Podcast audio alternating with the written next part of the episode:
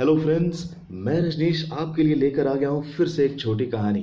तो आज की कहानी को लिखा है सुबिनय अधिकारी ने। तो आइए मैं आपको सुनाता हूँ सुबिनय की कहानी। एक साल पहले जब मैं एक रिटेल स्टोर में काम करता था तो मैं रोज अपने घर से स्टोर तक बस से आता जाता था।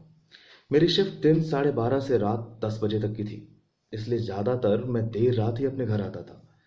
मानसून के दिनों की बात है, बरसात का दिन था तो मैंने सोचा कि बस स्टैंड से जाकर ही बस पकड़ूं, क्योंकि सीज़न की क्लियरेंस सेल चल रही थी और रात साढ़े दस बजे एक आखिरी बस जाती थी जो सीधे मेरे स्टॉप पर जाती है।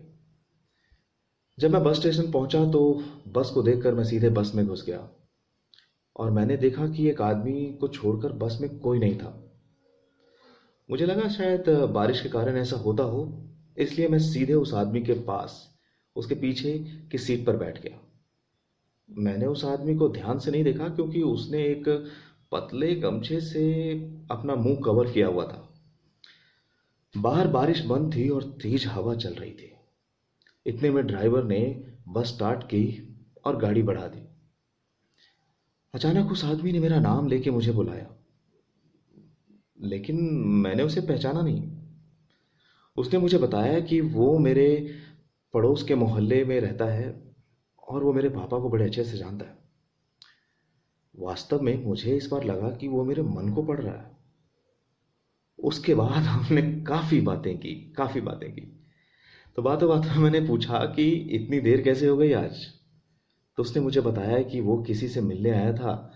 आज बारिश की वजह से लेट हो गया। फिर मैंने पूछा कि गमछे से मुँह क्यों ढक रखा है? तो उसने बताया कि उससे बहुत बुरी गंध महसूस होती है और हवा भी तेज है, इसलिए उसने मुँह ढक रखा है। चलिए, जब हम अपने स्टॉप पर पहुँचे तो उन्होंने एक बात कही। उन्होंने मुझसे कहा कि जीवन जीने का सबसे सरल उपाय यह है कि जीवन में छोटी छोटी चीज़ों में खुशी ढूंढनी चाहिए। खैर, उसके बाद वो वहाँ से चले गए। अगले दिन जब सुबह उठा तो मम्मी ने मुझे बताया कि हनुमान मंदिर वाले मोहल्ले में जोगिंदर चाचा की कल रात लगभग साढ़े नौ बजे डेथ हो गई।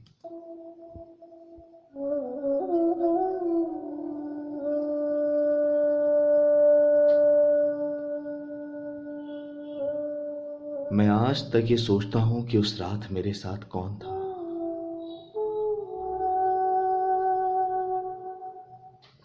तो फ्रेंड्स आपको भी अगर कोई अपनी कहानी सुनानी हो तो हमें कमेंट बॉक्स में लिखकर ज़रूर बताइएगा और हमें ज़रूर बताइए कि आपको ये कहानी कैसी लगी।